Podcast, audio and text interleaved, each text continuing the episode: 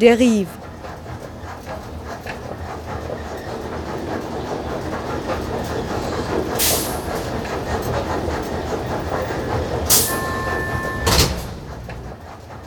Radio für Stadtforschung.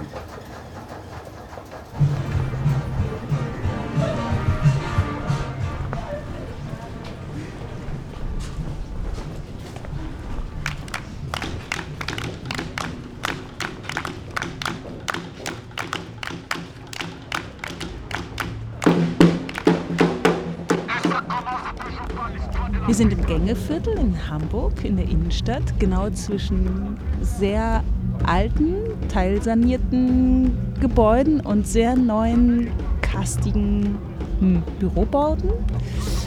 Das Gängeviertel ist der, der alte Teil davon. Und äh, der vor einigen Jahren besetzt wurde, soweit ich weiß. Und ich bin hier, weil ich das gut finde, aber viel zu selten herkomme. Heute habe ich es geschafft. Wieso gerade heute? Naja, Urbanize. Das habe ich mitbekommen. Und die Verbindung von Wien und Hamburg gefällt mir immer.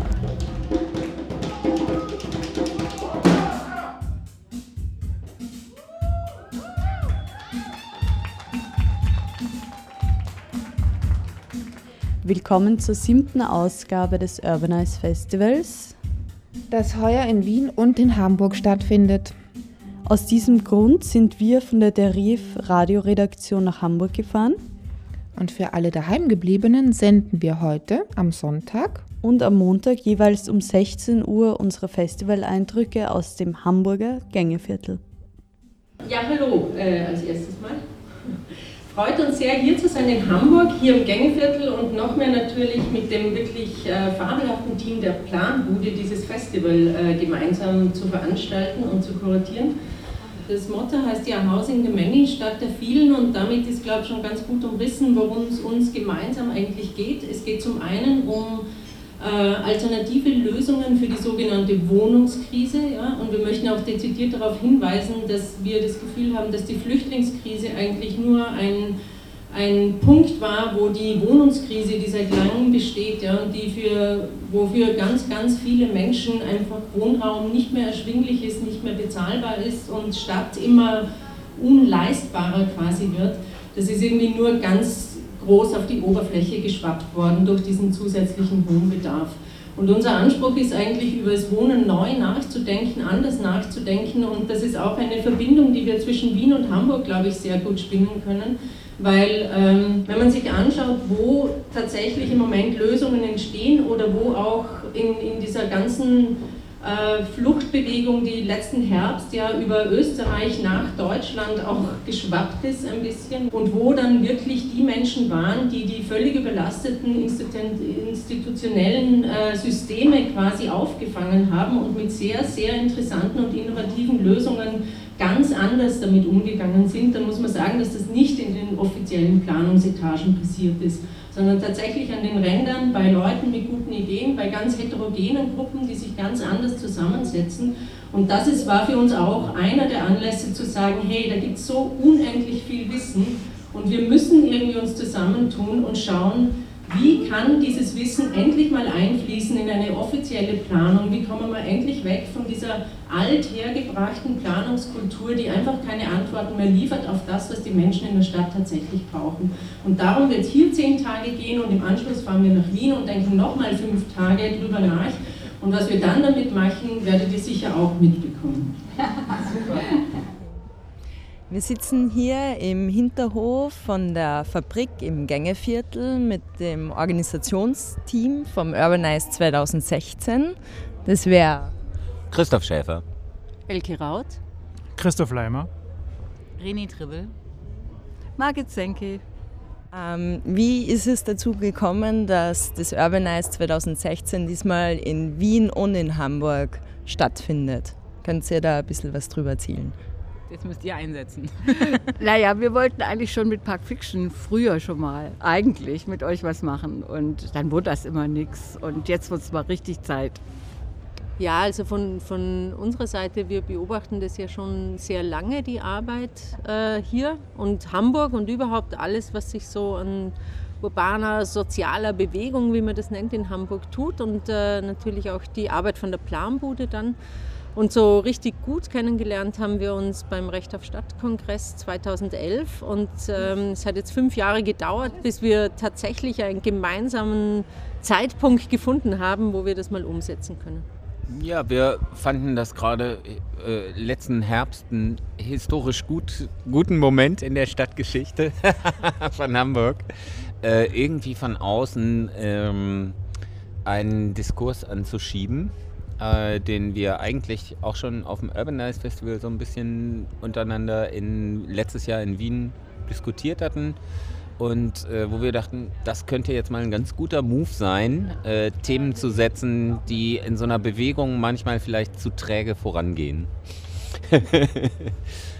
Unabhängig davon, dass wir irgendwie gegenseitiges Interesse an dem haben, was was, wir in, äh, was die Hamburger machen und was wir in Wien machen, finden wir auch reizvoll, ähm, zwei Städte in zwei, das in zwei Städten zu machen, die einerseits irgendwie fast genau die gleiche Größe haben, also beide haben 1,8 Millionen Einwohner und trotzdem ganz unterschiedliche Traditionen haben, was jetzt äh, äh Stadtpolitik anbelangt. Ne? In, in, Wien diese klassische rundum sozialdemokratische Versorgungsstaat und, und, und Hamburg äh, große Generation an, an, Widerständigkeit, an oppositionellen Bewegungen, an, an Ideen, äh, die nicht von unten kommen, so, sondern die ähm, Projekte verwirklichen, die, die wir in Wien äh, also nicht in dem Ausmaß haben. Ne? Also ich glaube, so wie, wie wir das immer merken, dass viele auf den sozialen Wohnbau in Wien schauen, schauen wir immer, immer nach Hamburg und sind ganz interessiert an dem, was, was, was hier passiert. Und so gesehen ist es eine super Gelegenheit, ähm, diese, diese beiden Sachen zusammenzubringen und, und einmal gemeinsam was zu machen. Ja.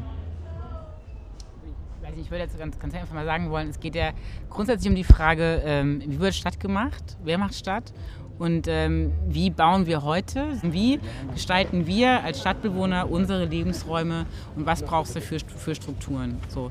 Und das einfach mal wieder auf den Punkt zu bringen und auch nach vorne zu bringen, auch als gesellschaftliche Frage zu debattieren, weil ich finde, es ist eigentlich eine Selbstverständlichkeit, es müsste eine Selbstverständlichkeit sein und ich bin so ein bisschen erstaunt darüber, dass wir momentan auch wegen der vermeintlichen Flüchtlingsfrage, sage ich mal, ähm, auf einmal so tun, als wüssten wir nicht mehr, wie man Stadt macht.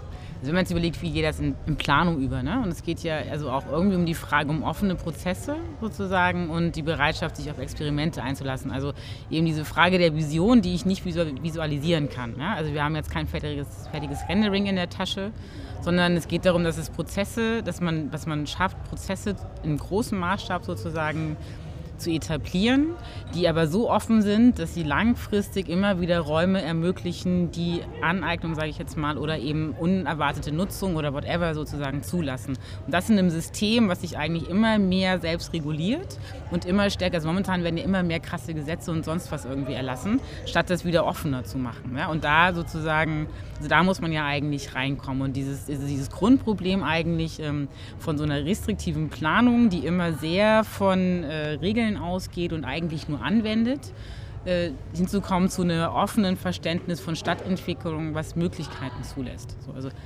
das zu transformieren wäre toll, ist aber eben die Schwierigkeit des Systems auch ein bisschen. Es ist auch so ein bisschen eine Systemfrage, die man hier vielleicht stellt.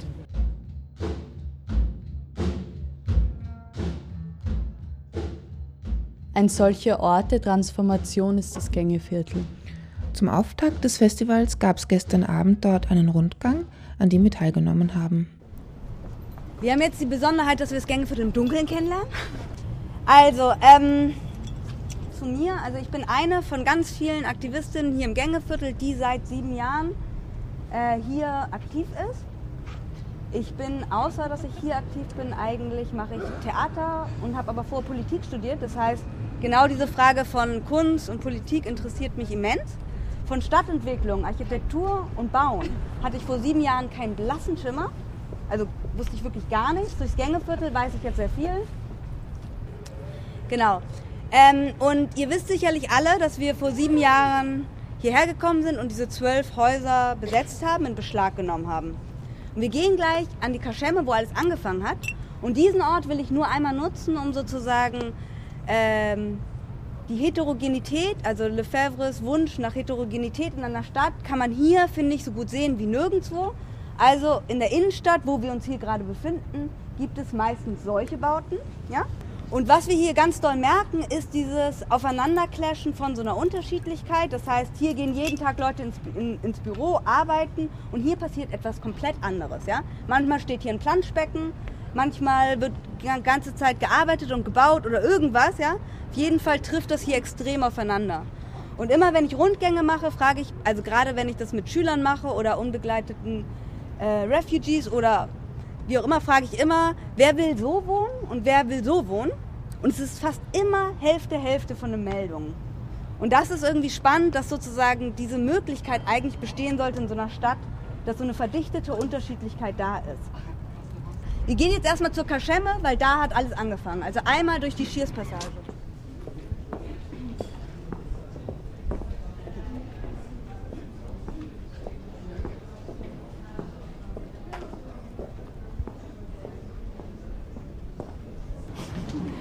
So this is the Shears Passage, and this is the place where everything started.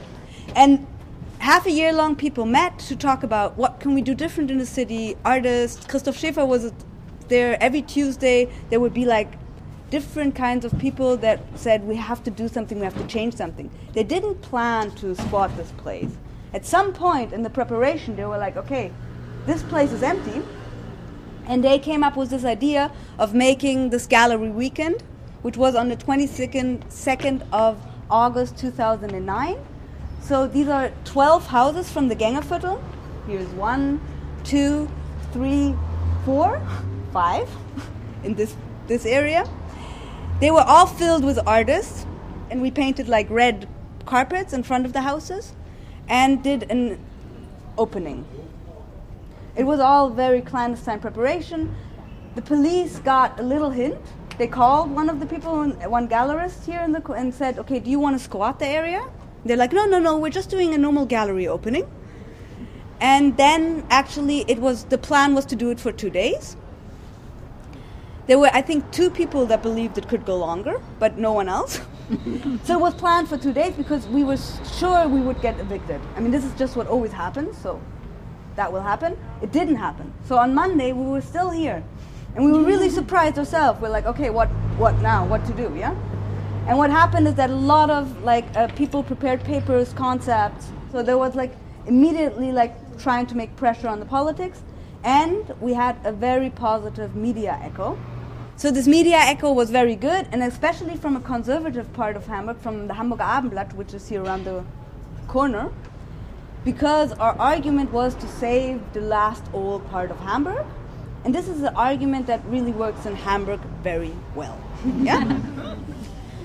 so we made this pressure on the city, and they bought the whole area back from the investor. So it was also the first time that squatters or art, whatever, squatters uh, managed to make this pressure that they bought it back uh, for such an amount.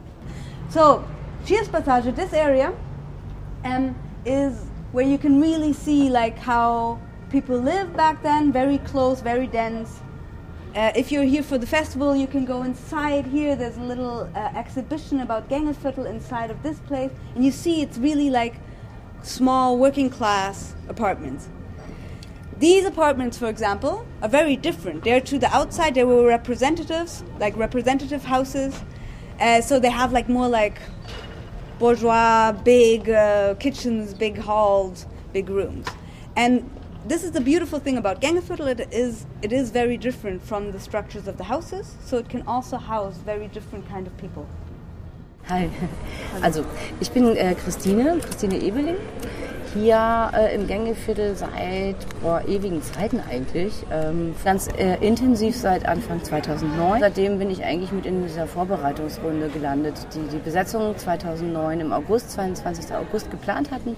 Und ja, seit sieben Jahren fast Fulltime im Gängeviertel. Wie soll man sich das Gängeviertel vorstellen? Ja, alte Häuser, teilweise sehr sanierungsbedürftig, also wirklich sehr sanierungsbedürftig und andere sind schon saniert. Das ist ein komischer Kontrast manchmal, aber irgendwie äh, belebt es das Ganze auch. Und äh, es ist ein Diskussionsort. Also ich glaube, jeder, der hierher kommt, ohne was zu wissen, merkt sofort, oh, wir sind hier in einem ganz anderen Stück statt.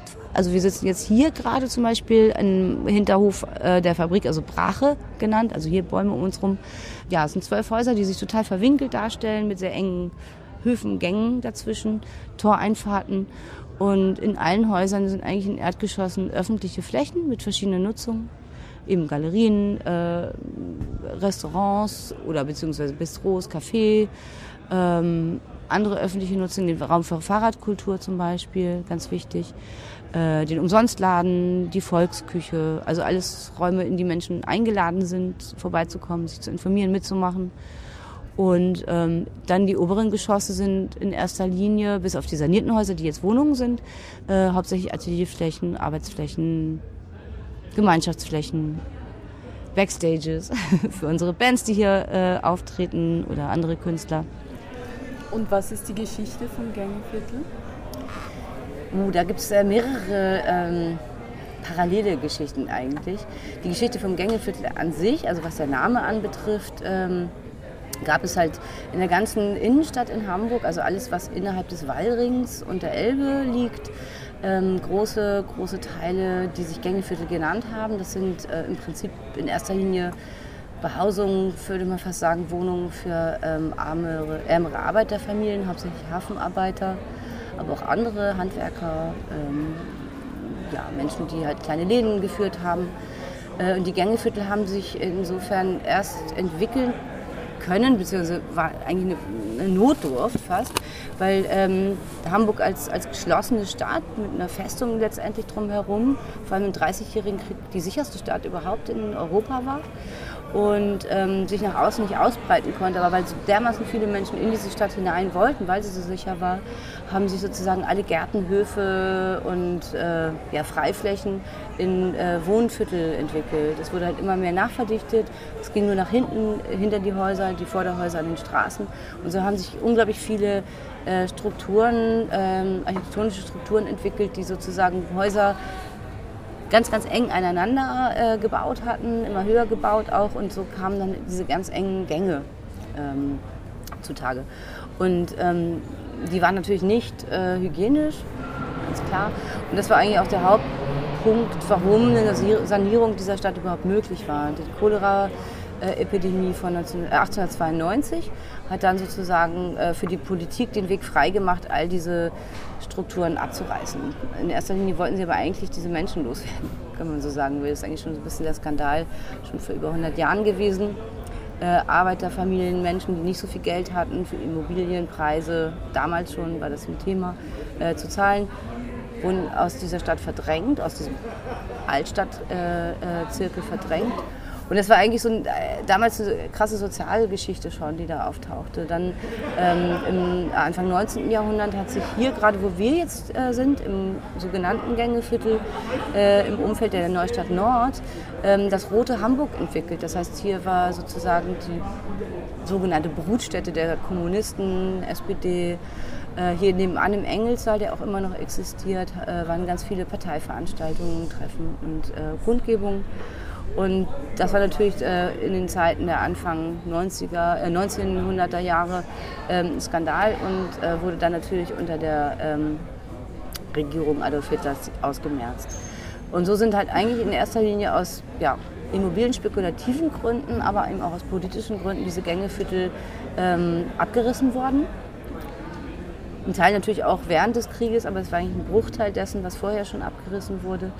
Und wo wir jetzt sind, das sogenannte Gängeviertel, sage ich immer, weil die Bebauung hier ist eigentlich erst viel später angesetzt, also so ab 1802 bis Anfang 19. Jahr, äh, 20. Jahrhundert ist hier gebaut worden. Wir haben ein einziges Gebäude, was wirklich dem Gängeviertel-Typus entspricht, nämlich dieses Fachwerkhaus, sogenannte Loge. Das stammt von äh, 1650, das ist das älteste Gebäude hier. Alle anderen sind eigentlich erst äh, später erbaut worden und nicht die typische Gängeviertelbebauung. Aber hier kann man halt noch nachvollziehen und erleben, wie äh, eigentlich äh, früher, also sprich vor 150 bis zu 200 Jahren, gelebt wurde.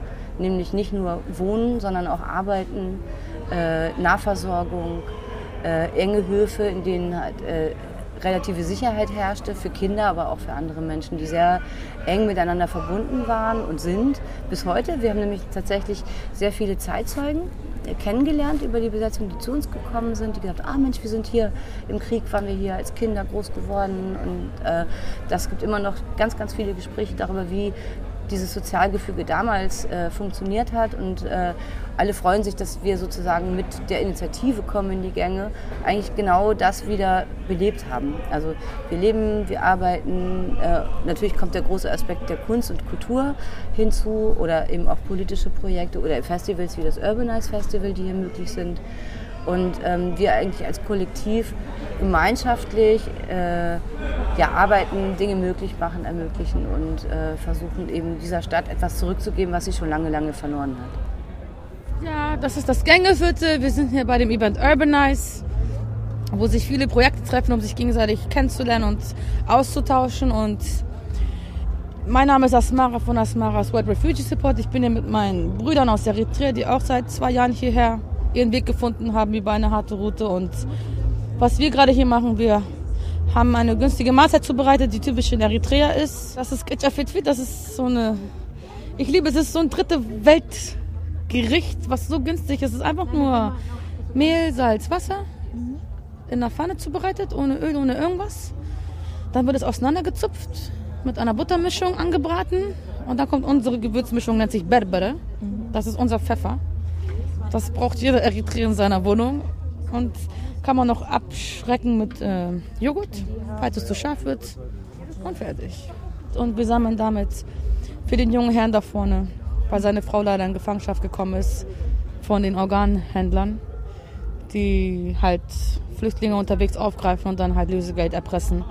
Und wenn man das nicht erreicht, dann werden halt die Organe verkauft. Leider. Und daher stehen wir hier. Und ich hatte das Team von Urbanas angerufen und die meinten sofort, komm, hier am Eingang können wir was versuchen zu sammeln. Und bisher es läuft sehr gut, wir sind sehr dankbar. Äh, ich bin eigentlich Hamburgerin, lebe aber schon leider seit ganz viel, langer Zeit nicht mehr in Hamburg.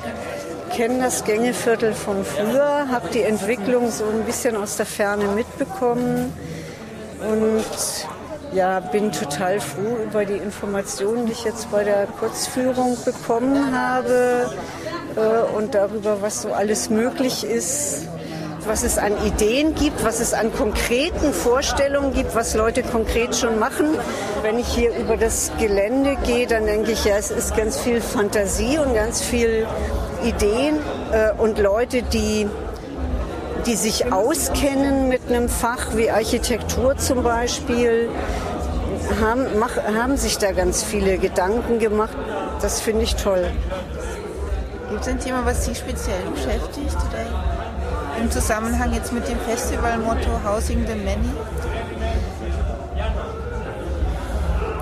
Ähm, ja, schon die Gentrifizierung natürlich. Das, das beobachte ich, was so aus Vierteln wird. Ich bin in Hamburg-Horn aufgewachsen und Hamburg-Horn war damals ein Viertel, das total gemischt war. Da wohnten Arbeiter, da wohnten Akademiker, Rechtsanwälte, Ärzte. Äh, und sowas wünsche ich mir eigentlich wieder. Das müssen wir eigentlich auch erreichen damit sich Leute nicht voneinander abschotten können, äh, damit nicht Menschen auf andere herabsehen, die sie eigentlich gar nicht kennen und über deren Leben sie nichts wissen. Äh, und ja, so die Utopie ist, vielleicht hätten wir dann ein paar Probleme weniger. Unmöglich ist es. Zum einen bin ich sehr an Stadt allgemein interessiert. So. Also äh, was ist Stadt, wie funktioniert Stadt, wodurch entsteht Stadt. So. ein Thema, was ich sehr spannend finde. Und auch wie, ähm, wer macht Stadt so, das ist natürlich auch eine spannende Frage. So, das ist einmal so ein bisschen der innerliche Aspekt. Ne? Und zum anderen ähm, habe ich auch viele Freunde hier, die hier hinkommen, ähm, die ich hoffe hier zu treffen. Und darüber hinaus mag ich Gängeviertel natürlich sehr gerne. Bin öfter hier und freue mich immer hier zu sein. So. Also es sind eigentlich verschiedene Sachen, die hier zusammenkommen, mhm. die uns eigentlich dazu geführt haben, dass ich äh, ja, hier bin. Was verstehst du unter Housing the Many? Und, ähm, grundsätzlich ist es ja nun mal so, dass es irgendwie wir eine schon große Wohnungsnot irgendwie haben in Hamburg. So. Und äh, dann, natürlich geht es dann darum, wie kann man irgendwie Wohnraum für die vielen produzieren letztendlich. Ne? Ähm, und das ist eine Frage, die ja die wichtig ist und worüber man sich Gedanken machen muss. Also was, vielleicht muss man einfach diese, die eingetretenen Pfade verlassen so und muss sich mal überlegen, okay, wie kann man irgendwie das grundsätzlich Wohnen und ähm, Wohnraum schaffen, irgendwie nochmal neu denken. Wie auch immer das dann aussehen mag. Mhm. Ja. Eine Herausforderung auf jeden Fall. Glaube ich auch. Cool. Ja, vielen Ja? Dank. Danke. Ja, bitte. Viel Spaß. Danke euch auch. So, das war der erste Abend vom Urbanize Festival. Das waren Lisa, Nadja und Therese. Wir hören uns morgen wieder um 16 Uhr. Und zum Abschluss könnt ihr jetzt noch äh, ein Stück von Schwabingrad Ballett und Arivati hören, die bei der Eröffnungsfeier am Abend gespielt haben.